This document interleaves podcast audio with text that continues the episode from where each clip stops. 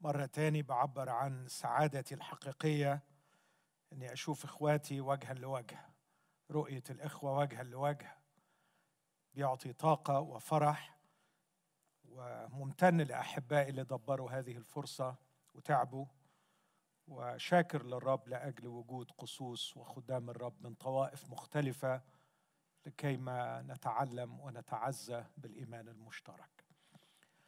استكمالا للموضوع عن الجهاد الروحي حابب إن أنا قبل ما أقرأ معاكم الفصل أقول إحنا ليه بنتكلم عن الجهاد الروحي؟ قبل ما أعرفه وأستكمل إجابة الأسئلة اللي طرحتها بالأمس. آه، الفارق بين ما نعلم وما نعمل كبير ودعونا نعترف بهذا. الفارق بين ما نعلم في إيماننا المسيحي وبين ما نعيشه في الواقع في الخارج كبير. وما سيسد الفجوة بين ما نعلم وما نعمل هو الجهاد الروحي. لكي نرتقي فعلا لكي نعيش ما نعلمه لكي نعيش ما نؤمن به نحتاج إلى الجهاد الروحي. أمين؟ الأمر الثاني تحريض الكنيسة من الخدام كثير. كثيرون يحرضون الكنيسة على العمل على الخدمة. وهذا آه، ينبغي أن يكون وينبغي أن يزداد. لكن من الجانب الثاني دعونا نعترف أن تأثير الكنيسه الكنيسة في العالم وعلى الثقافة ضعيف. أقول تاني دائما لا يكف المنبر عن تحريض الكنيسة على الخدمة. وهذا حسن وينبغي أن يزداد. لكن على الرغم من كثرة التحريض تأثير الكنيسة في العالم وعلى الثقافة ضعيف. ما سيسد الفجوة بين ما نعلمه عن الخدمة والتأثير في العالم هو الجهاد الروحي. فلماذا نجاهد روحيا؟ لكي نخدم الرب خدمة مؤثرة تغير من ثقافة هذا العالم. بنشتكي من تأثير الثقافة على أولادنا وعلى حياتنا لكن أعتقد أن الرب قادر أن يعطينا أن نغير الثقافة وأن يكون لنا حضور وتأثير في هذا العالم مغير. وأخيرا أقول لم أرى في حياتي مؤمنا غير مقتنع بأهمية الصلاة وقيمة الصلاة وفاعلية الصلاة. لكننا لا نصلي كما ينبغي. لماذا؟ بسبب غياب أنتوا بقى تقولوا الجهاد الروحي.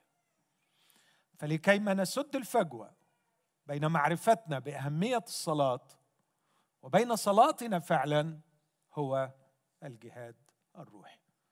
أكتفي بهذه الأسباب الثلاثة وأعتقد أنها مهمة. إذا أردنا ارتقاء أخلاقي في حياتنا إذا أردنا سلام في بيوتنا إذا أردنا أن نجسر الفجوة أو نسد الفراغ بين ما نعلمه وما نعيشه في الواقع اللي ولادنا بيشوفوه في البيت اللي جيراننا بيشوفوه اللي زملائنا بيشوفوه إذا أردنا فعلا أن نعيش حياة مسيحية صحيحة لابد من الجهاد الروحي.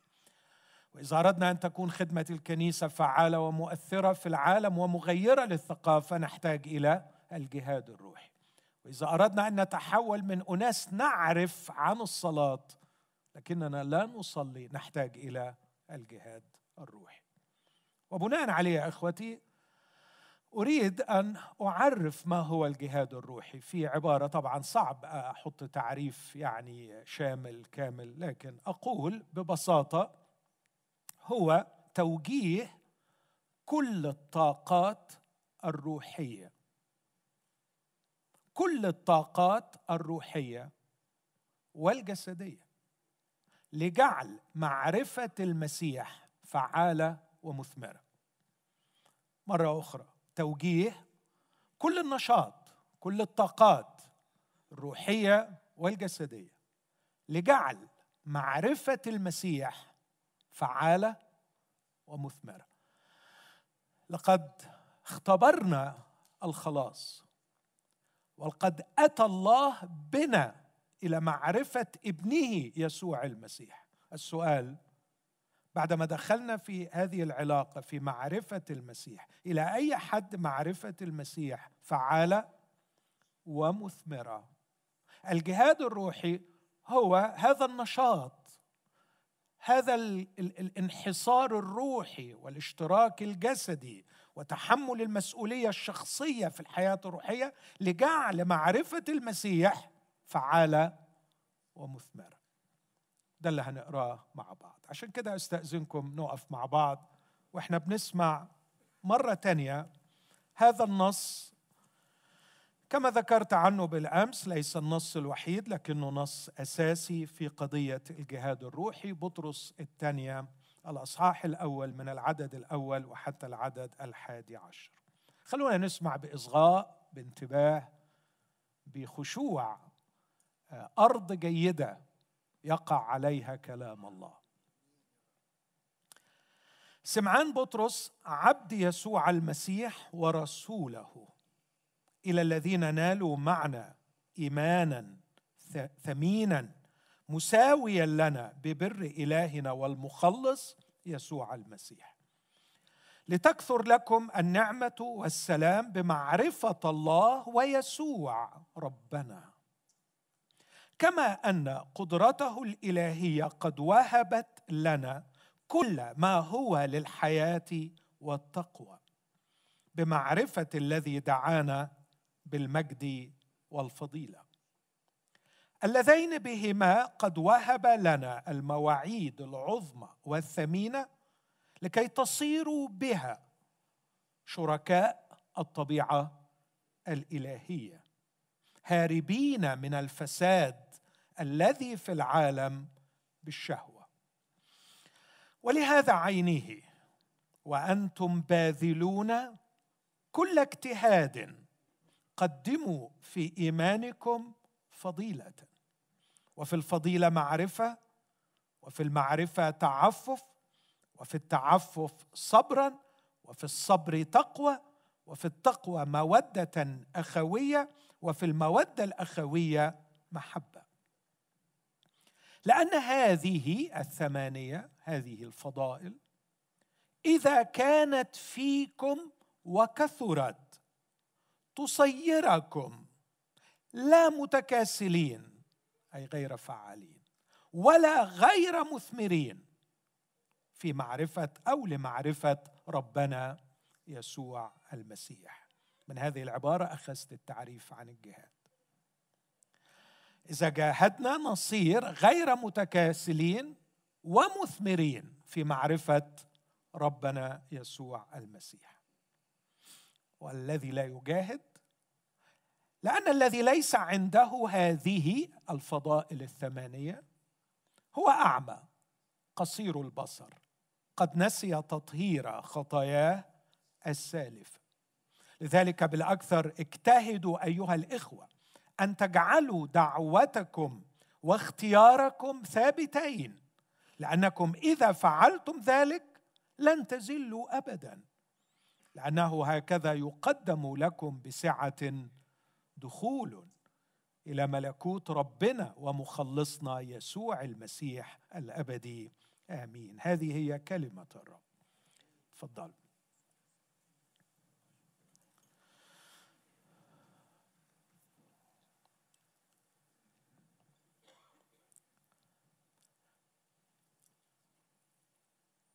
عرفت الجهاد بأنه توجيه طاقاتنا الروحية والجسدية.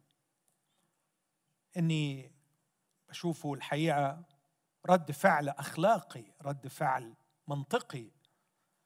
إنه بعدما الله قدم لي كل شيء في المسيح ينبغي علي أن أقدم ينبغي علي أن أعطي. وأنتم باذلون كل اجتهاد قدموا قدموا.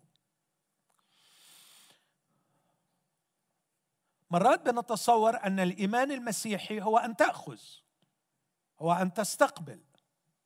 وهذا صحيح يا أحبائي. والحقيقة الرسول كرر في الأعداد الأولى اللي توقفت أمس أمامها مفهوم العطاء الإلهي ومفهوم الأخذ من جانبنا ثلاث مرات. إلى الذين ذكروني كده عشان أتأكد إنكم صحيح. إلى الذين نالوا فقد أخذنا ونلنا ايمانا ثمينا.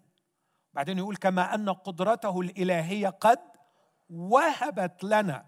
كل ما هو للحياة والتقوى لقد أخذنا. كل ما هو للحياة والتقوى. لكن يقول اللذين بهما قد وهب لنا المواعيد العظمى والثمينة. الله أعطى. الله أعطى كل شيء.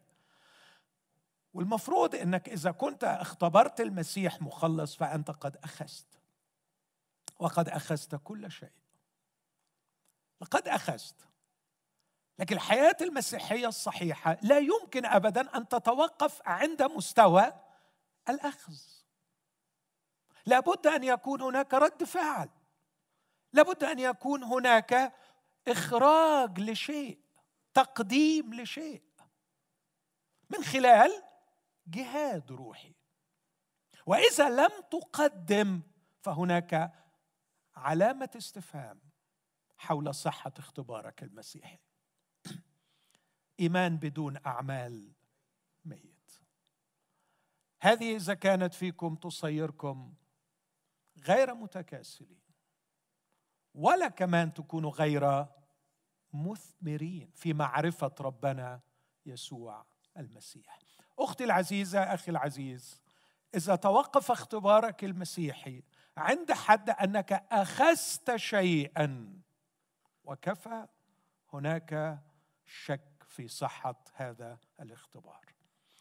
الاختبار المسيحي الحقيقي أنك أخذت وأخذت وأخذت لكن هذا الذي أخذته لا يمكن أن يتركك جامدا باردا أمام العطية الإلهية. لابد أن تتفاعل وأن تخرج وأن تبذل وأن تقدم فتصير غير كسول أي فعال وتصير مثمر في معرفة ربنا يسوع المسيح. لاهوت التقديم theology of offering إن إحنا نقدم لله. رسول بولس كتب عنه كثيرا ولا سيما في رسالة روميا. روميا ستة قدموا أعضاءكم ألا تبر لله. قدموا ذواتكم لله كأحياء من الأموات. قدموا أجسادكم روميا 12 ذبيحة حية مقدسه بطرس أيضا هنا يتكلم عن التقديم. وأنتم باذلون كل اجتهاد قدموا في إيمانكم.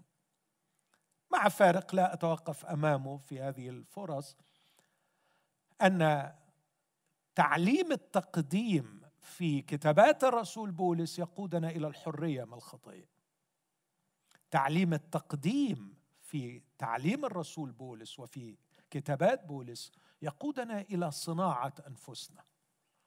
فأنت تنمو وتتطور لتصبح أو لتصير شريكا للطبيعة الإلهية من خلال ما تقدم.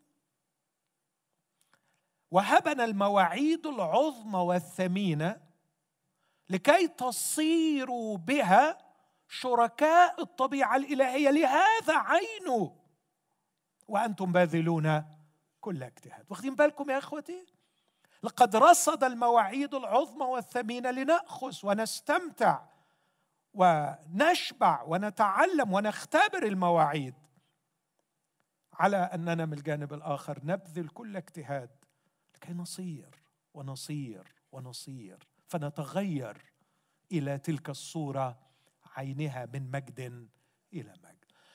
فكلما فهمت تعليم الرسول بولس وقدمت أتحرر من الخطية. كلما فهمت تعليم الرسول بطرس وقدمت أجد نفسي أتغير إلى تلك الصورة عينها. تقديم تقديم. كان اليهودي قديما يقدم. وكان يقدم بتكلفة. كان يقدم ذبائح. كان يقدم عشور. كان يقدم تقديمات كثيرة. وكانت تقديماته تكلفه الكثير البعض حسبها تقريبا فوق ال 25% من دخله مش بس تكلفة مادية لكن ثلاث مرات في السنة جميع ذكورك يصعدون أمام الرب إلهك.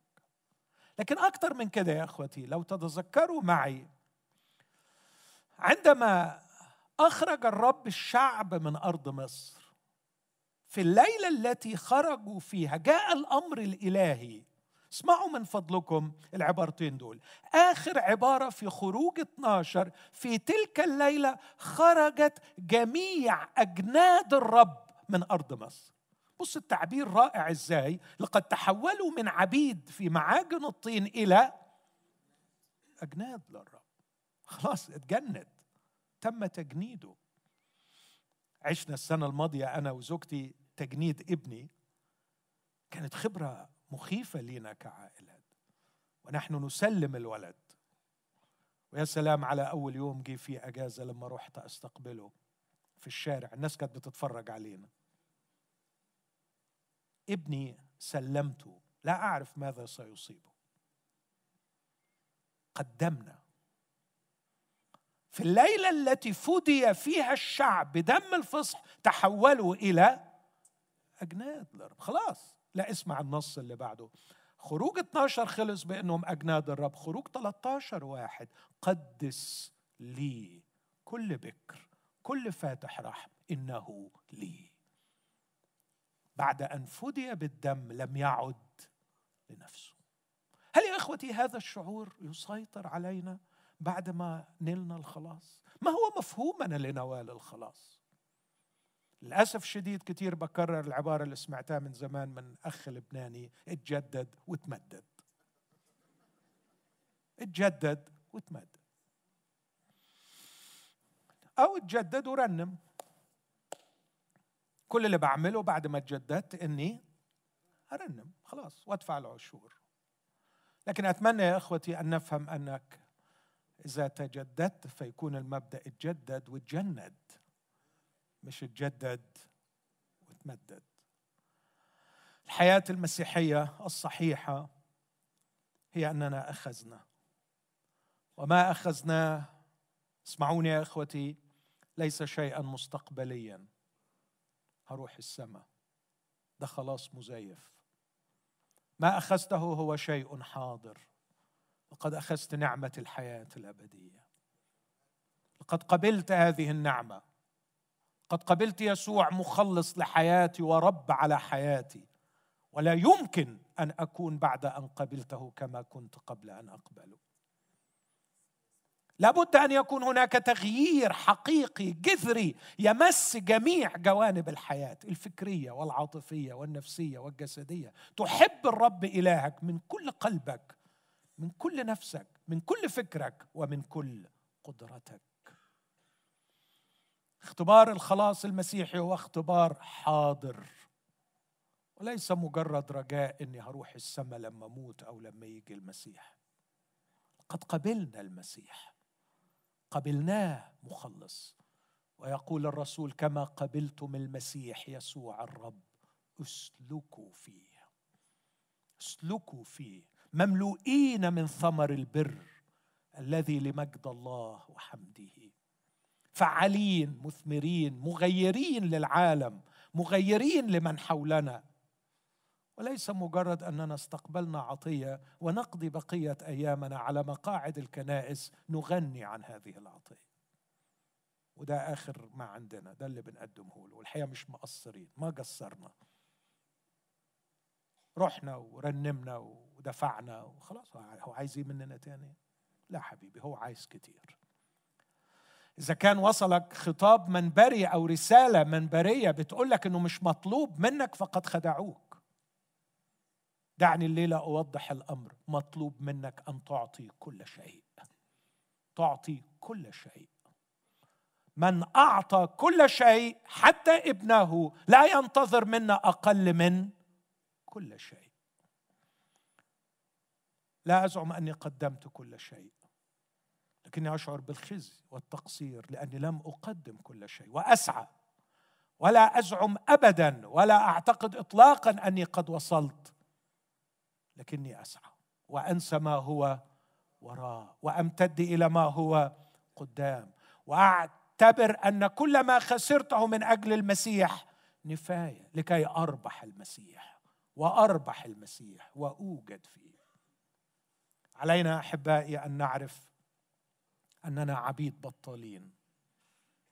إذا فعلنا ما هو مطلوب منا فقط لكن علينا أن نقدم كل شيء.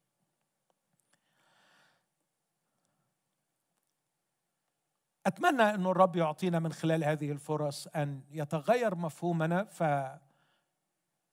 يتولد داخلنا هذا التوجه. أريد أن أقدم للرب. أريد أن أقدم للرب. لماذا نقدم للرب؟ أنت مستفيد والرب مستفيد. ما الذي يستفيده الرب من وراء جهادنا الروحي؟ وما الذي أنا أستفيده؟ اللي أنا أستفيده ببساطة إني سأصنع سأصير سأكون. الصيحة القديمة في إحدى روايات شكسبير أكون أو لا أكون مش أملك. وهذه الصيحة عايز أقول إنسانية مرهقة للنفس البشرية. ما زال البشر الذين عرفوا لا يكتفوا بما عرفوا. وما زال البشر الذين امتلكوا لم يكتفوا بما امتلكوا. وما زال البشر الذين أنجزوا لم يكتفوا بما أنجزوا. لكن هناك رغبة عميقة في داخل الإنسان أن يكون.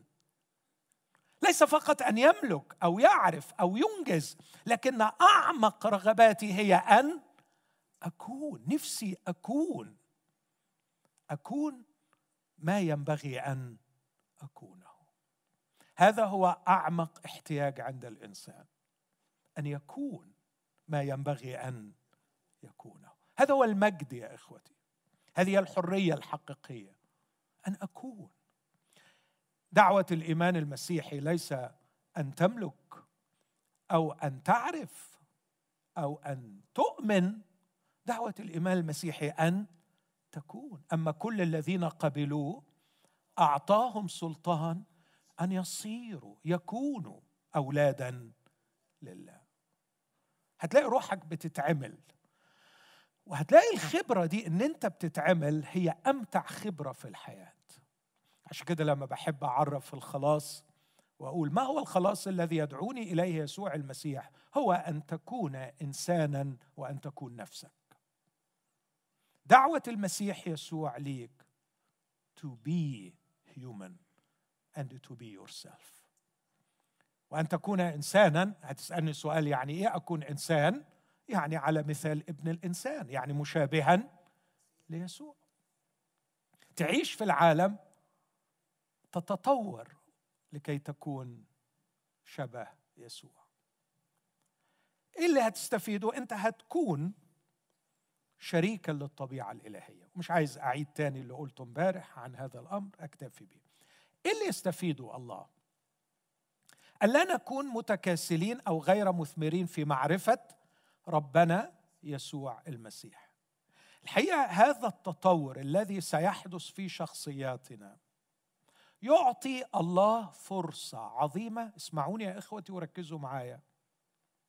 أن يظهر مجده ويفيض بصلاحه للناس من حولنا غرض الله اللي هيستفيدوا من الجهاد الروحي بتاعنا إنه مش عارف أشبهها إزاي.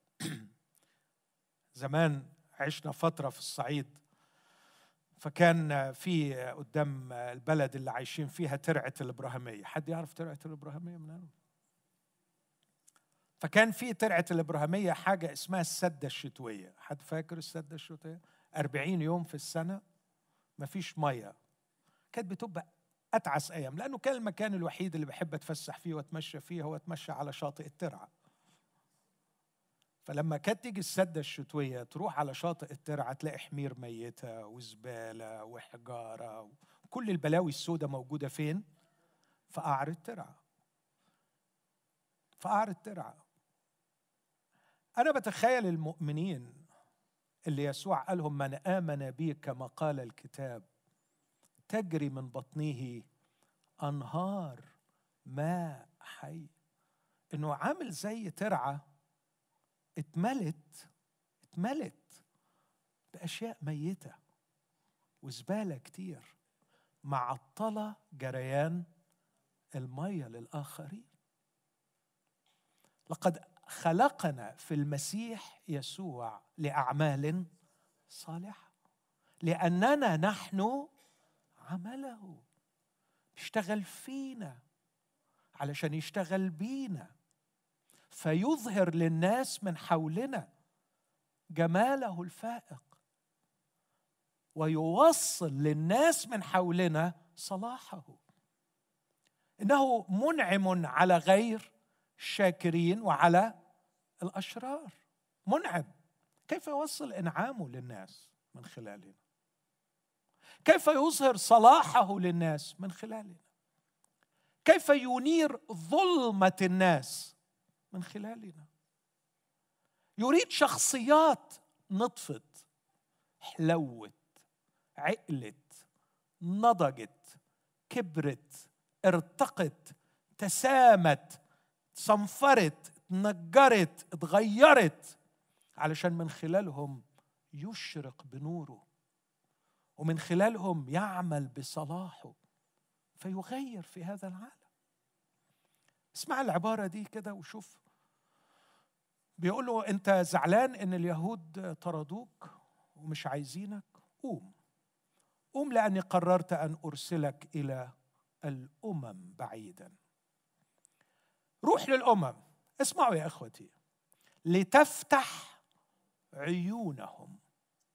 فيرجعوا من ظلمات إلى نور ومن سلطان الشيطان إلى الله لينالوا بالإيمان بي غفران الخطايا ونصيبا مع المقدسين. لاحظوا يا إخوتي أنا أعشق كلمات الكتاب المقدس. أنا أرسلك إلى الأمم لتفتح عيونهم مش بيقول له روح بشرهم وأنا هفتح عيونهم لكن لا بيقول له أنت اللي هتعمل إيه؟ هتفتح عيونهم وهذا ما فعله. في أعمال 17 وقف ليحاك في أريوس باغوس بين الوحوش. كانوا رواقيين وأبيقوريين ومتجمعين عليه بيقولوا آه نريد أن نسمع ماذا يقول هذا المهذار. لكن وقف وحاجج وتكلم.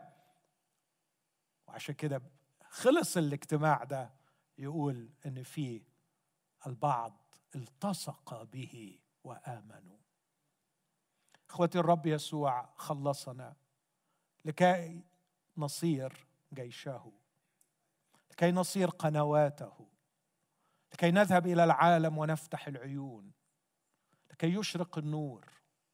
أرسلنا إلى العالم لكي نصير أشجار مثمرة يقطف العالم من ثمرنا يأكل الناس من خيرنا. الرب أوجدنا في هذا العالم كأغصان الكرمة. الكرمة إيه دور الكرمة؟ إيه دور الكرمة كما تكلم عنها العهد القديم. الكرمة تفرح الله والناس. دي شغلتنا في الأرض. دي شغلتنا في الحياة. إيه اللي هنستفيده من الجهاد الروحي إحنا نتغير نتكون نصنع نصير شركاء الطبيعة الإلهية ماذا يستفيد الله؟ إنه الشخصية بتنضف من جوه وتزال العقبات والاعوجاجات وتصبح نهرا تجري منه أنهار الماء الحي. تصبح مثمرة للآخرين. فالله يظهر مجده ويظهر صلاحه من خلالنا. علمنا المسيح أن نصلي ليتقدس اسمك. كيف يتقدس اسمه من خلالنا؟ أن نظهر جلال هذا الاسم في حياتنا. أن نصحح اسم الله عند الناس صورة الله من خلال حياتنا وشخصياتنا. كل يوم بنصلي ليتقدس اسمك. بطرس يقول قدسوا الرب الإله في قلوبكم. اجعلوا قلوبكم مقدسا يعلن جلال هذا الاسم وجمال هذا الاسم. هي دي فايدة الجهاد الروحي. ما هي مجالات الجهاد الروحي؟ ذكرت بالأمس إن في ثلاث مجالات. النمو الروحي اللي أشرت إليه الآن ثم الصلاة ثم الخدمة. في الليلتين الجايين بنعمة الرب يمكن يكون عندي فرصة أتكلم أكثر عن الجهاد في الصلاة والجهاد في الخدمة. لكن الليلة حابب أستكمل الجهاد في مجال النمو الروحي. وكيف نعمل مع الله في هذا المجال؟ وبعدين هختم بشيء عن العوائق اللي تمنعنا من الجهاد الروحي. مجال النمو الروحي يحتاج إلى الجهاد من جانبنا. آه، هتستثمر الموارد اللي موجودة والمتاحة ليك. الموارد قرينا قدرته الإلهية وهبت لنا كل ما هو للحياة والتقوى يعني المخازن مليانة. والرصيد لحسابك موجود. تقول لي ما أنا يعني بطلب وما باخدش. هرجع أسأل وأقول لك بتطلب عشان إيه؟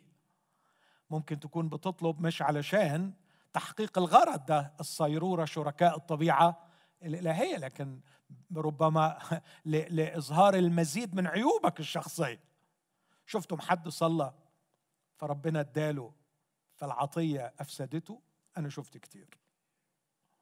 أنا شفت كتير الحقيقة. ما أعرفش هو صلى ولا ما صلاش بس شفت ناس عطايا الله عملت فيهم إيه؟ أفسدته. إيه رأيكم في شاول ابن قيس الملك؟ طلع يدور على حمير تايهة رجع ممسوح ملك عمل فيه إيه الملك؟ جعله قاتل. جعله شخص شرس. أنا ما أعرفش أنت بتصلي من أجل إيه. لكن ممكن قوي تكون اللي بتطلبه يعوق عمل الله فيك وأنت ما تعرفش. المخازن مملوءة لأن قدرته الإلهية وهبت لنا كل ما هو للحياة والتقوى. شركة المؤمنين مصدر رائع. كلمة الله وفهمها مصدر رائع. حضور اجتماع كهذا مصدر المصادر مخزونة وكثيرة للغاية. العيشة في محضر الله مصدر رائع للإمداد. لكن يا ترى عايز أعرف أكتر في أي مجال أجاهد من أجل نموي الشخصي الرسول حط قدامنا ثمان كلمات أرجو ما ننساهمش. الشراح اللي قريت لهم تعبوا قوي في التأمل في هذه الكلمات والحقيقة كلام بطرس في منتهى العمق. أختي العزيزة جمال النهارده بتقول لي الوعظة امبارح كانت تقيلة. قلت لها ماليش ذنب بطرس هو اللي كلامه تقيل مش أنا. حقيقي. أنا بحاول أفهم كلام بطرس لكن بطرس كلامه تقيل وصعب. و و وأرجو إنكم ما تحملونيش أنا الذنب هو قايل كلام صعب. حاطط ثمان حاجات. التخيل الوحيد اللي عندي هو كأنهم سلم موسيقي. وهو العازف الأعظم. وكأنه عايز يشوف المؤمن وكأنه آلة موسيقية بيانو وهو بيعزف على هذه الفضائل. فيظهر هذه الفضيلة مع هذه الفضيلة بهذا اللحن بهذه النغمة فتصبح حياة المؤمن نفسها غنوة تسبيحة. هو يستمتع برؤيتها. لكنها أيضا تغير في حياة الناس من حولها. نفسي تشوف نفسك وتشوفي نفسك إنك آلة موسيقية الله يعزف عليها. دو ري مي فا صو لا سي. يعزف يعزف ويطلع نغم. إيه السلم الموسيقي؟ إيمان فضيلة معرفة تعفف. صبر تقوى موده أخوية محبة. ده السلم الموسيقي لحياتك. ده السلم الموسيقي اللي هينزل إصبعه فيظهر صبرك أو تقواك أو تعففك أو الفضيلة أو المودة أو المحبة. ومن خلال تنويعات الفنان على فضائل وجمال هذه الصفات في شخصيتك. يحقق الله قصده في هذه الحياة. حقق الله قصده في تكوينك. حقق الله قصده في أولادك. يحقق الله قصده في جيرانك. يحقق الله قصده في كنيستك. وبدون هذه الفضائل يا إخوتي نحن أيدل نحن كسالى نحن غير فعالين. لكي لا تكونوا متكاسلين أو غير مثمرين في معرفة ربنا يسوع المسيح. من فضلكم اسمعوا تاني هذا النص. لهذا وأنتم باذلون كل اجتهاد. قدموا في إيمانكم فضيلة وفي الفضيلة معرفة وفي المعرفة تعفف وفي التعفف صبر وفي الصبر تقوى وفي التقوى مودة أخوية وفي المودة الأخوية محب لأن هذه الفضائل الثمانية إذا كانت فيكم وكثرة تصيركم لا متكاسلين ولا غير مثمرين لمعرفة ربنا يسوع المسيح. أقدر أقول العكس. إذا لم تكن هذه فيكم وإذا لم تكثر هذه فيكم فأنتم متكاسلين وغير مثمرين. مالكمش لازمة. ملناش لازمة. معرفة ربنا يسوع ليست عقيدة نتشدق بها معرفة ربنا يسوع ليست مجرد خبر نذيعه بالكلام لكن نعلنه في الحياة. نقدم للناس فعلا. أنشودة يعزفها الله. كان يسوع يتحرك ويعيش هذه الفضائل بين الناس. فكانت تنشق السماء ويسمع منها. هذا هو ابن الحبيب الذي به سررت استمتع شوق أبوك السماوي اتفرج على حياتك واستمتع. أي أب فينا يعرف إنه ما فيش سعادة في الحياة إلا إنك تشوف ابنك نافع ومثمر إنك تشوف ابنك شغال صح بيعيش صح.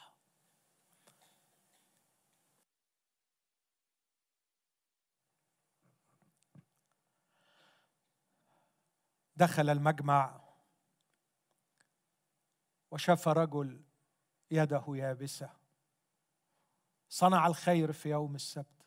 أحب الإنسان عطف عليه فتشاوروا عليه لكي يهلكوه لأنه شفى إنسان في يوم السبت. فخرج يسوع من المجمع. خرج حبيبي في حالة من الحزن والوجع والغيظ والغضب. على قساوة قلوبهم على عدم اعتنائهم بالناس على عدم تفكيرهم في النفوس المكسورة. خرج مكسورا حزينا بس خارج من محاولة اغتيال. بس عندما خرج متى 12 تبعته جموع كثيرة. بهم كل الأمراض وهم طالعين بيدوروا عليه لكي يهلكوه. واحدة من المرات القليلة اللي يقول فتحنن.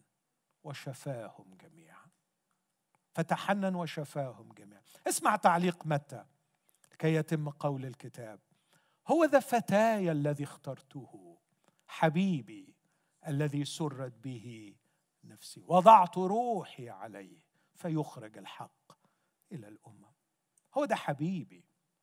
هو ده حبيبي اللي بشوفه يرتقي فوق أحزانه وألامه. وفوق شر الناس تجاهه.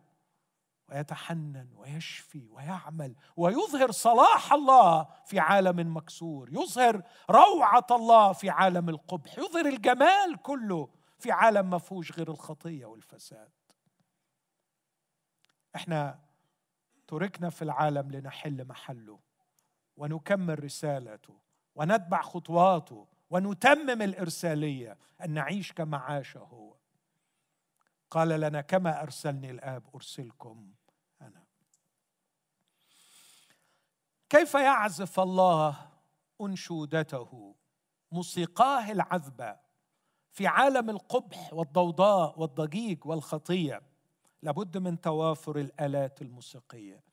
والآلات الموسيقية هم هؤلاء المؤمنين الذين اجتهدوا على أنفسهم وبذلوا كل جهد لكي يتمتع كل منهم بهذه الفضائل الثمانية. خلوني أعلق على الفضائل دي بسرعة. البعض حاول أن يراهم مركبين تركيبا تصاعديا أو للداخل أو للخارج لكن كل المحاولات فشلت.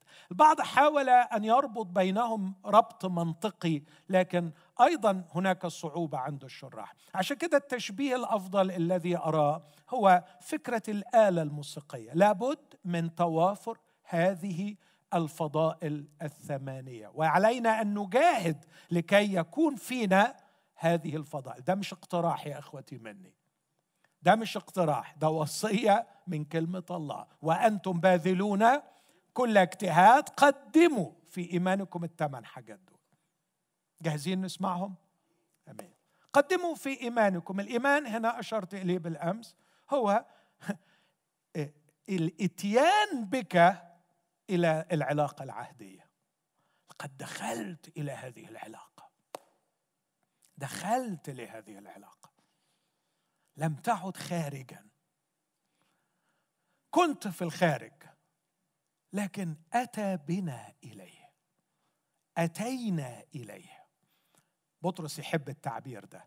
يقول في بطرس الأولى أصحاح اثنين الذي إذ تأتون إليه حجرا حيا كريما مختارا من الله ومرفوض من الناس. بس برضو الروعة هنا ما بيقولش الذي أتيتم إليه لكن الذي إذ تأتون إليه يعني أتينا وما زلنا في حالة إتيان. أدخل إليه أقترب إليه أقرب منه. لم أكتفي بمعرفتي به لأعرفه. الإيمان هو الدخول إلى تلك العلاقة العهدية. لبست الدبلة أعلنت الارتباط. تعمدت معمودية معناها إيه المعمودية؟ قطعت انتمائي بما هو قبل وأعلن انتمائي الجديد لمخلصي يسوع المسيح. خلاص دخلت ارتبطت. قدم في إيمانك قدم في هذا الإيمان في هذه العلاقة العهدية اللي دخلت فيها قدم فيها. أول ما تقدم قدم فضيلة. بمعنى إنه يا إخوتي أول شيء المفروض يشغل بالك بعد ما دخلت في العلاقة مع الرب يسوع مش يا ترى إيه اللجنة في الكنيسة اللي هخدم فيها؟ مش إيه يا ترى اللي هوعظ بيه؟ مش إيه يا ترى الكتاب اللي هقراه؟ نو no, مش مش معرفة. مش قدموا في إيمانكم أول ما تقدم تقدم خدمة أو تقدم معرفة أو تعرف ما هو التعليم الصحيح من جهة هذا الأمر أو ما هو. أول حاجة تشغل بالك لما تآمن تقدم في إيمانك فضيلة. أخلاق. أخلاق. هقول لكم عبارة كده يعني محزنة شوية. مرات بشوف مؤمنين عارفين الصح قوي بس ما عندهمش أخلاق. ما حدش يزعل مني معلش أنا كده بلانت شوية. بقول اللي ناقصنا مش قلة تعليم لكن مرات بيبقى قلة تصوروا؟ تصوروا؟ أخلاق ما أقصدش يعني الفساد وإن كنا بنشوف الفساد يعني لكن أقصد أخلاق في التعامل أخلاق في الرقي أخلاق في الحب الحقيقي أخلاق أخلاق في الأمانة في تحمل المسؤوليه تحمل مسؤوليتنا الشخصية دي عملية أخلاقية. أخلاق. قدم في إيمانك فضيلة. خلي ده شغلك الشاغل أخلاقك صفاتك. أن مش يعرف الناس حجم علمك ولا يعرف الناس حجم نشاطك لكن أن يرى الناس فضائلك. إخوتي اسمعوا التعبير ده برضو خاص. ببطرس. وبطرس أقول بثقة قارئ جيد للفلسفة اليونانية وقارئ جيد للترجمة السبعينية. بطرس كان يعرف أن النقاش في أروقة الفلسفة اليونانية كان محتدا بخصوص الأريتي. ما هي الفضيلة؟ وكيف يكتسب الناس الفضيلة؟ وكان في نقاش ساخن أنه البعض يقول الفضيلة يولد الإنسان بها والبعض يقول الإنسان بيشتغل عليها وكان الصراع كله يا ترى بيتولد بيها ولا بيتعلمها. رسول بطرس هنا بيدلي بهذا الدلو وبيقول الاثنين إنك تتولد بيها بس روحيا. لأنه لما دعانا خدتوا بالكم أول الأصحاح؟ دعانا بالمجد والفضيلة. لوح لنا بمجده وفضيلته ليغرينا. وكأنه بيقول لما تيجي وتتولد من الله وتاخد حياة المسيح هيبقى فيك مجده وإيه كمان؟ وفضيلته. فضائل المسيح تبان فيك. فأنت هتاخدها هتاخدها. بس ابذل كل اجتهاد لتقدم في إيمانك يعني تاخد وكمان تشتغل عليها. خلونا أقولها كمان من رسالته الأولى أصحاح اثنين. وصفنا بأن إحنا كهنة لله نحمل الله للناس ونحمل الناس إلى الله. فقال إنكم كهنوت ملوكي لتخبروا. تخبروا بإيه؟ بفضائل. بعض أحيانا ياخدها بسرعة كده كأنه نخبر بأفضال. لا ما بيقولش تخبروا بأفضال. مش بنحكي عن فضله لكن نخبر بفضائله ليست جمع افضال لكن جمع فضيلة. وكلمة تخبروا تشو تظهروا تبينوا. فضائل الذي دعاكم من الظلمة إلى نوره العجيب. يعني التشبيه اللي قلته من شوية تصبح لحنا. يعزف فيظهر جمال الفنان. لأننا نحن عمله. ممكن تقول عمله هنا تحفته مقطوعته الموسيقية أو أو لوحته الجميلة بيسموها كده في اليوناني ال masterpiece بتاعته. بيعزف علينا فيبين جمال الأخلاق. تخبروا بفضائل الذي دعاكم. تشو توروا تبينوا تكشفوا. عمالين تقولوا للناس على فكرة دعانا من الظلمة إلى النور. طب ورونا أخلاق النور. اسلكوا كأولاد نور. بينوا لأن ثمر النور هو كل صلاح وبر وحق. هكذا يقول في أفسس خمسة. خلي شغلك الشاغل إن إيمانك بالمسيح يتمخض عن الفضيلة. أمين؟ اسمحوا لي أقول العبارة دي تاني معلش اكد عليها. خلي شغلك الشاغل إن إيمانك بالمسيح يتمخض عن الفضيلة. انشغل شوية بالفضيلة. انشغل شوية بالأخلاق انشغل شوية بالصفات الجميلة بكل ما هو صلاح كل ما هو بر كل ما هو حق كل ما هو طاهر كل ما هو مس... كل الفضائل اللي ظهرت في يسوع المسيح. خلي دي شغلتك. لو سألتني أقدم إيه في إيماني أقول لك قدم في إيمانك فضيلة. لكن السلم الثاني أو النوتة الثانية أو ال ال ال ال مش عارف أسميها إيه سامح النغمة اللي بعديها على طول المفروض تتلعب قدموا في إيمانكم فضيلة وفي الفضيلة معرفة. المعرفة هنا معرفة بالله. معرفة بيه هو. وطبعا ما حدش فينا هيقدر يقول أنا عرفته لأنه بولس بعد سنين طويلة اولموست 30 سنة بيقول لي أعرفه. عايز أعرفه. ولما بيصلي لإخواته في أفسس يقول مستنيره عيون أذهانكم. آه ولما نقرأ النص اللي في معرفته هو. مستنيره عيون اذهانكم في معرفته في معرفة الله. وبطرس ينهي الرسالة انموا في النعمة وفي معرفة ربنا يسوع المسيح. ليعرف خطأ كبير. أن نحاول أن نعرف الكتاب بدون المسيح. الوضع الصحيح نحاول أن نعرف المسيح من خلال الكتاب. فنحن لا نبحث في الكتاب عن المعرفة معرفة الحقائق لكن معرفة الحق في شخص يسوع المسيح.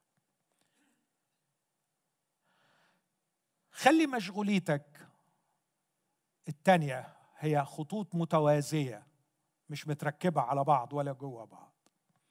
قد دخلت إلى العلاقة العهدية. ركز إن العلاقة دي تترجم في فضائل اخلاقيه في صفات راقية تظهر فيك. لكن أيضا ركز إنك في هذه العلاقة العهدية بين جموع المؤمنين.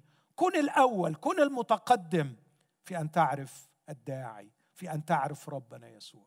هو قال هذه الكلمات العظيمة في بداية الأصحاح لما يقول قدرته الإلهية وهبت لنا كل ما هو للحياة والتقوى بمعرفة الذي دعانا. فحاول تعرف حاول تتعرف عليه أكتر وجاهد معاه علشان تعرفه. جاهد معاه علشان تعرفه لأن كل ما تعرفه بتستمد أكتر من مخازن العطاء الإلهي. بمعرفة الذي دعانا تنساب إلينا مصادر الله. كل ما وهبنا للحياة والتقوى ينساب إلينا من خلال معرفة المسيح يسوع. وفي المعرفة كملوا معايا. تعفف. واحدة من مجالات الجهاد للنمو الروحي أن تمارس يوميا التعفف. ما هو التعفف؟ self control وهو ثمرة من ثمار الروح. ثمر الروح محبة فرح سلام من ضمن التسعة تعفف.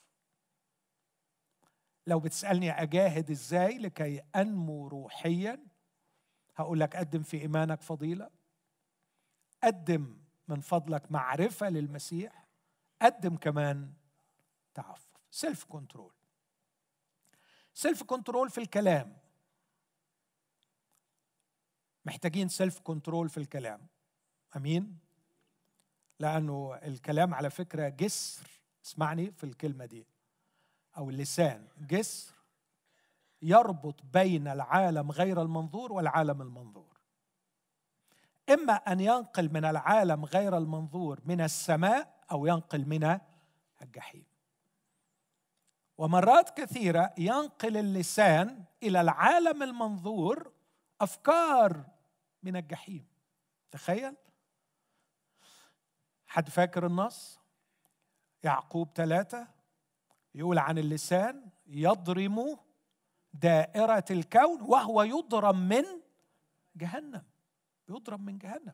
أو لو تفتكروا مرة كان الرب يسوع قاعد مع التلاميذ وبعدين قال لهم على الصليب فبطرس قال له حاشاك فالرب قال له اذهب عني يا شيطان أنت معثرة لي. اللسان هو ناقل ناقلات المعاني اللي هي الكلمات. إما تنقل معاني السماء أو تنقل معاني من الجحيم. فما بقولكش اسكت. بعض المؤمنين يقول لك أنا أوفر على روحي عشان ما أغلطش وأعمل إيه؟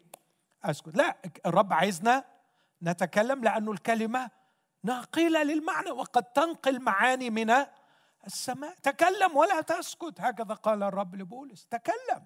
الرب يريدنا أن نتكلم يا أحبائي لكن يريدنا أن نتكلم ونحن نتحكم فيما نتكلم. نتحكم فيما نتكلم. مش اللي بنتكلمه هو اللي بيتحكم فينا. يبقى لي سلطان على لساني. رسول يعقوب يقول من يلجم لسانه فهو رجل كامل. قادر أن يلجم كل الجسد. قادر أن يضبط كل الجسد. اللي بيلجم لسانه مش معناه إنه بيسكت لكن يوجهه التوجيه الصحيح. اللي جام مش عشان يوقف الحصان لكن علشان يوجه الحصان. تكلم لكن تكلم الكلام المناسب في الوقت المناسب. دي عايزة تدريب ولا مش عايزة؟ عايزة جهاد؟ أجاهد أسبوع في السنة؟ لا كل يوم. تعفف في الأكل. محتاجين تعفف في الأكل؟ يس علشان شكلنا يبقى كويس. لا شكلنا ده مهم. لكن علشان الجسد امانه من الله أوكلنا عليها وعلينا أن نستخدمها لمجد الله. فالذي يحكمنا هو رؤيتنا الروحية لأجسادنا. فعلينا أن نتعفف في الأكل. نتعفف في الجنس. علينا أن نتعفف في الجنس وأن نكون ضابطين لأنفسنا في كل شيء. علينا أن نتعفف في المشاعر. فلا نترك المشاعر متسابة بدون رابط أو ضابط. وفي المعرفة تعفف. وفي التعفف صبر. والصبر هو ال resilience. resilience أفضل ترجمة لها كتبت مقال زمان عن ال resilience أو الصبر المرونة والصلابة. أن تكون مرنا فتتحمل ضغوط قليلة مستمرة. وأن تكون صلبا تتحمل ضغوط كثيرة مفاجئة. والحياة يا إخوتي لا تخلو من هذه وتلك. الحياة مليانة بضغوط بتفاجئنا. ينبغي أن تكون صلبا لتتحمل. والحياة أيضا مملوءة بضغوط صغيرة كالوقف المتتابع. ما هياش حاجة كارثية لكن حاجة منغصة عليك عيشتك. غير الجواز طبعا يعني أوعى تقول لي الجواز. لكن نوع من الضغط المستمر اللي تعبك. بنحاول نخلص من الحاجات دي. عندي بعض الحلقات في البرنامج اللي كنا بنعمله آه، أثناء فترة الكورونا. أعتقد ثلاث أو أربع حلقات عن الصبر عن ال resilience. اسمعهم. وشوف أهمية هذه الفضيلة. لا يليق إن المؤمن ما يكونش عنده resilience لا يليق إن المؤمن يخور تحت الضغوط. ما يصحش. هتخلي الفنان وهو بيلعب على الزرار ده الزرار بيعمل إيه؟ بيفوت ما بيطلعش النغمة. حصلت. حصلت إنه قالوا لا خلاص أنا كده أنا عايز أموت.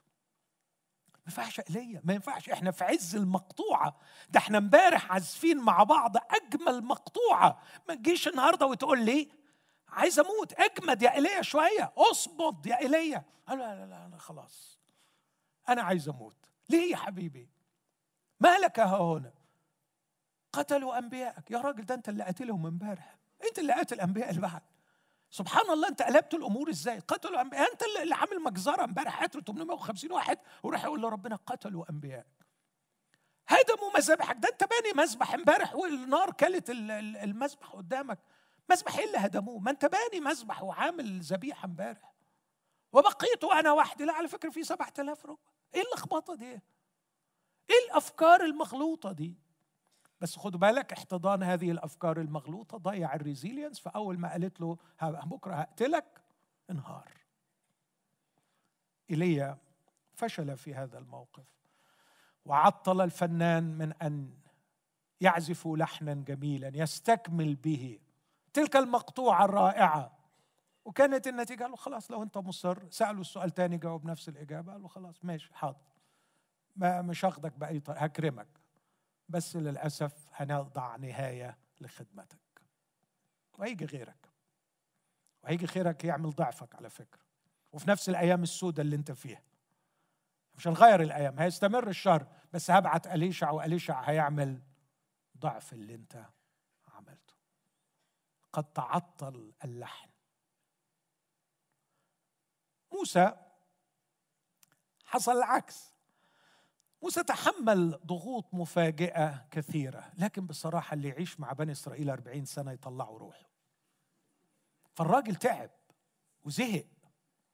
وقال له يعني 600 ألف راجل اللي أنا ماشي معاهم تقول لي أوكلهم لحم. أنا بصراحة لو وجدت نعمة في عينيك اقتلني قتلا فلا أرى بلية خدني بقى.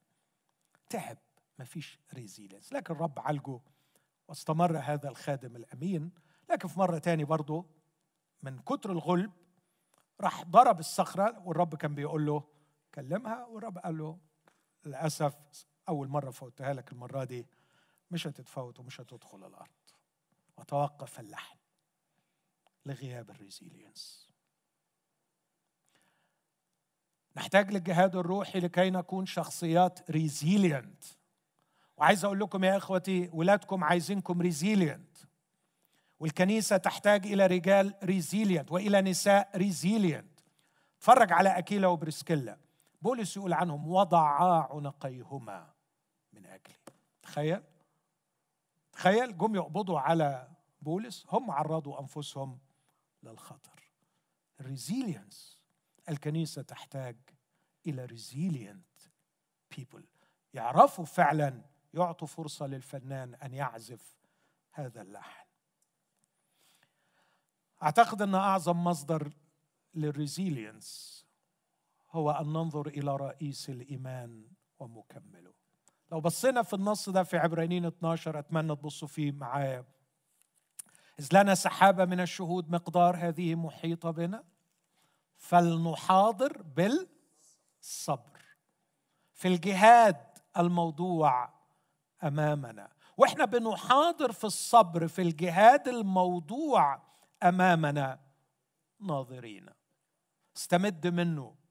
شوف جماله وقول له نفسي أبقى زيك. عايز أبقى جامد زيك. عايز أبقى قوي زيك. عايز أبقى حلو زيك. وإحنا بنقول يسوع حلو يسوع حلو يسوع حلو. صح؟ كلنا يسوع زي السكر. حلو. مش بنقول كده؟ طب إيه حلو في إيه يعني؟ حلو. كان بيطبطب على الغلابة وكان بيحب الأطفال. بس كده؟ بس كده؟ لا يسوع كان ريزيلينت لما عرف إنه العصابة جات بره خرج إليهم. هو اللي راح قبض عليهم. من تطلبون؟ يسوع الناصري. فرجعوا إلى الوراء وسقطوا. فأقامهم. قلت لكم من تطلبون؟ قالوا له يسوع الناصري. إن كنتم تطلبونني فأنا هو. دعوا هؤلاء إيه الجمال ده إيه القوة دي؟ وهو يحمل الصليب. ويمضي إلى الجلجسة في ألم مرعب. ينظر إلى النساء التي تبكي ويقول لهم لا تبكين علي. ابكوا على. أنت مشغول بغيرك إيه إيه الصلابة بتاعتك دي؟ الصلابة بتاعتك دي. سبع محاولات اغتيال للمسيح. وكان يخرج من هذه ويستمر في العمل ويستمر في الخدمة ويستمر في العطاء. آخر ليلة مع التلاميذ. عايزين يشجعوه كده فبيقولوا له الآن نعلم أنك تعرف كل شيء. الآن نؤمن أنك من عند الله خرجت. قال لهم الآن تؤمنون؟ الآن تتركونني كلكم. ويذهب كل واحد إلى بيته. الآن تتركونني. مش الآن تؤمنون لكني لست وحدي لأن الآب معي. أهو دي ال resilience أحبائي. أهو ده المسيح اللي أحب أكون زيه. ده المسيح اللي واقف زي الأسد قدام المرائين وقدام الفريسين وقدام الكتبة. يقول لهم يا مراؤون أنتم كالقبور المبيضة. لا اسمعني ال resilience في المسيح إنه قاعد في بيت راجل فريسي في القرن الأول الميلادي وتدخل امرأة خاطئة في المدينة تفك شعرها وتقعد تبكي وتقعد تغسل له في رجليه. بدموعها وتقعد تمسح رجليه بشعر راسها وهو مستمر في الكلام كأنه في شيء حاجة أنا بصراحة ما أعرفش جاب منين الصلابة علشان يعمل كده. وكل اللي في البيت قاعدين يقولوا إيه؟ ها؟ إيه المسخرة دي؟ لو كان هذا إيه ده؟ إيه المنظر ده؟ ده بيت شرقي والست معرية شعرها ومش بس معرية شعرها دي امرأة معروفة في المدينة بتشتغل شغلانة مش كويسة وعمالة تعمل حاجات وهو زي الأسد. ثابت. لكي لا يجرح مشاعرها. وبعد ما خلص قدام كل الجمع يصمتهم ويخرسهم جميعا. يا سمعان عندي شيء أقوله لك. قل يا معلم كان لمداين مديونان واحد بخمسين وواحد بخمسمية وإذ لم يكن لهما ما يوفيان سامحهما جميعا. أيهما يكون أكثر حبا له؟ قال أظن الذي سامحه بالأكثر. قال بالصواب أجبت دخلت بيتك وقبلة لم تقبل. الست دي أفضل منك يا سمعان. ولا فكرك عشان عامل لي عزومة هتكسر عيني. الست دي أشرف منك يا سمعان. قد غفرت لها خطاياها الكثيرة. ودليل أنها أحبت كثيرا. وأمام الجمع يطلقها ويقول لها مغفورة لك خطاياك اذهبي. بسلام وظل سمعان تحت خطاياه يهلك في خطاياه. هذه الصلابة. مش تحب يكون عندك الجمال ده؟ ولا عايز تبقى عضو اللجنة الخماسية المنبثقة من اللجنة الثلاثية اللي بتدير أحوال الكنيسة التعبانة المخفية؟ هو ده الحلم الكبير عندنا؟ خلي الحلم أن تطور شخصية يسوع المسيح وأن تصير شريك الطبيعة الإلهية. أمين؟ وفي الصبر تقوى. وامبارح اتكلمت عن التقوى ال godly life ال godly life حياة مش good life لكن godly life إنك تبقى عايش الحياة الإلهية. وما هي الحياة الإلهية؟ أتمنى تكونوا مذاكرين من امبارح الحياة الأبدية. وما هي الحياة الأبدية؟ هي حياة الأبدية. هقول تاني ما هي الحياة الأبدية؟ هي حياة الأبدية. يعني إيه حياة الأبدية؟ يعني الحياة التي سنحيا بها في الأبدية. الخبر الرائع أنها اخترقت الزمن وجات. أنا هو القيامة والحياة القيامة جات. اليوم الأخير اخترق الزمان. الله دخل وأتى لنا بالحياة الأبدية. ما إحناش زي اليهود مستنين اليوم الآخر. مستنين ما بعد. ما بعد وصل يا جماعة. ما بعد قد وصل. لقد وصل إلينا. ابن الله أتى وأتى بالحياة التي نحيا بها في الأبدية. عيش الحياة وكأنك في السماء أمام الله. عيش الحياة أمام الله. على فكرة السماء لو حابب أبسط تعريف ليها أرجوك سيبك من حكاية الكراسي المريحة الريكلاينرز دي اللي ليزي بوي هتقعد عليه. وحد يهوي لك وبعدين المسيح يعدي عليك كده يبسطك وبعدين يجي ملاك يقدم لك قيثارة ويقول لك يلا غني. عارفين المنظر السخيف ده اللي دايما بحكي الحكاية دي؟ لما ابني الصغير مرة قال لي بابا هو لما عملنا الخطية آدم طلع من الجنينة. قلت له صح. قال لي طب لما يسوع خلصنا ليه ما نرجعش للجنينة؟ إيه لازمة السما دي؟ أنا عايز أرجع الجنينة مش عايز أرجع السما. له ليه يا حبيبي قال الجنينة حلوة هجري فيها وألعب. قلت له طب والسما؟ قال لي مش ح... إحنا هنعمل إيه في السما؟ قلت له هنرنم. قال لي وإيه تاني؟ قلت له هنرنم. قال لي بابا ممكن ما أروحش.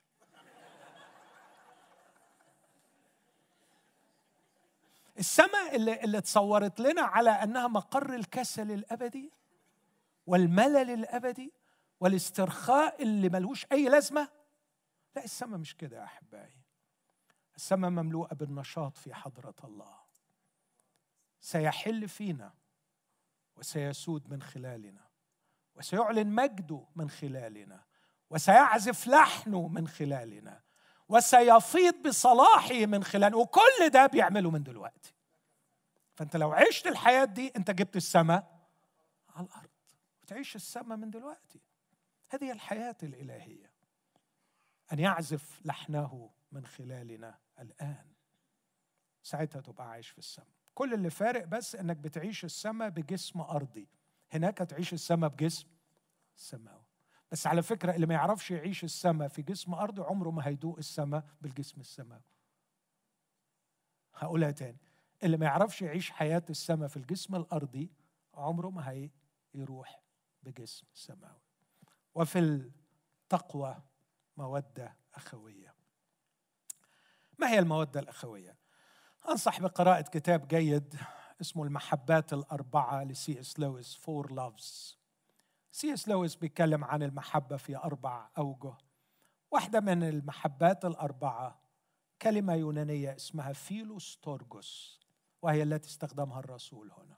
مودة أخوية philostorgos عارفين حضرتكم إن في الإيروس في الأجابي في الفيلادلفيا في الفيلوستورجوس. فيلوستورجوس هي ترجمها آه، اللي ترجم الكتاب المحبة البيتوتية. وتعرفها في القاموس هو تلك المحبة التي يظهرها الآباء للأولاد في صغرهم ويظهرها الأولاد للآباء في كبرهم.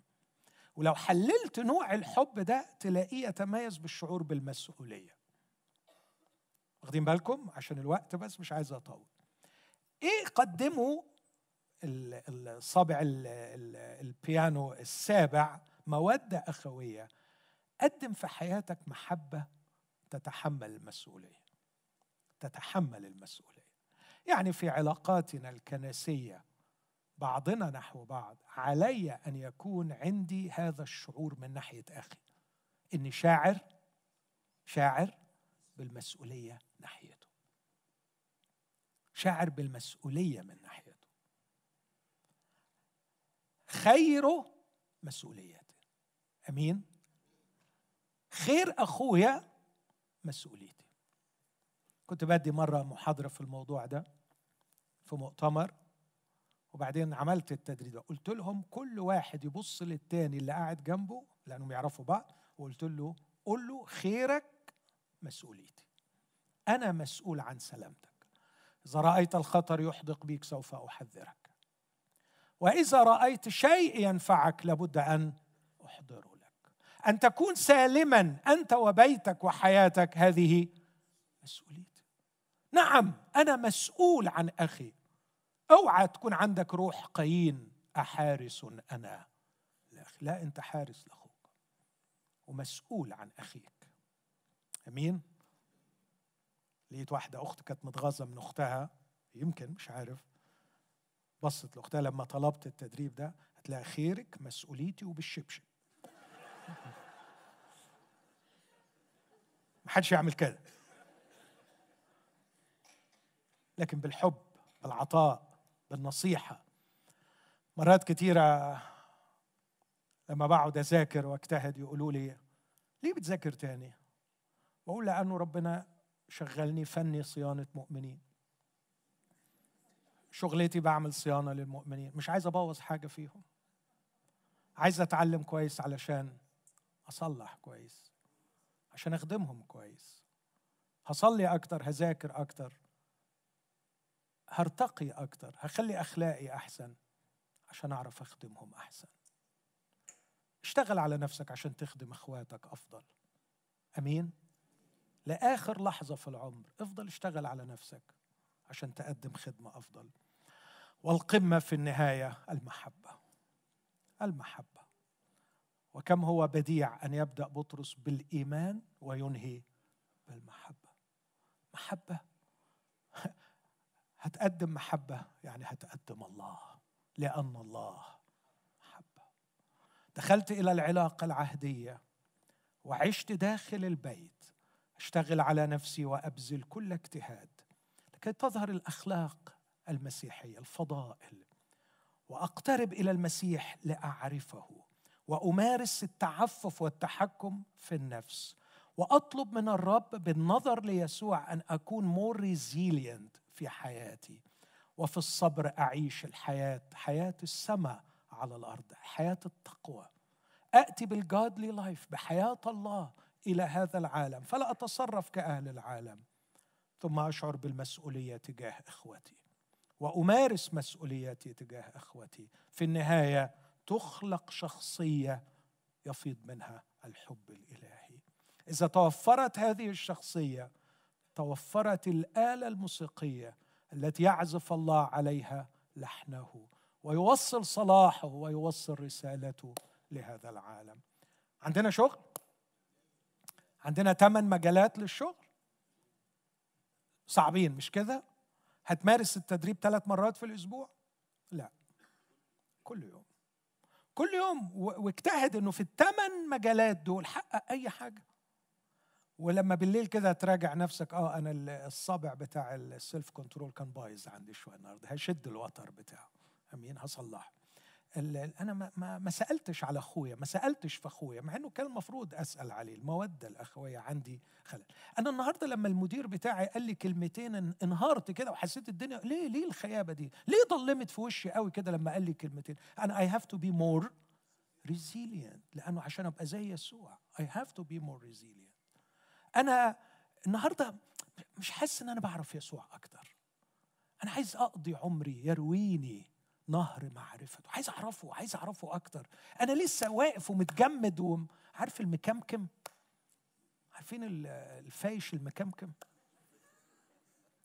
في في مؤمن كده تروح وتمشي بعد عشرين سنة تلاقيه بيقول نفس الكلمات عن يسوع. هم هم عن يسوع. ما يعرفش عن يسوع إلا عمل كذا.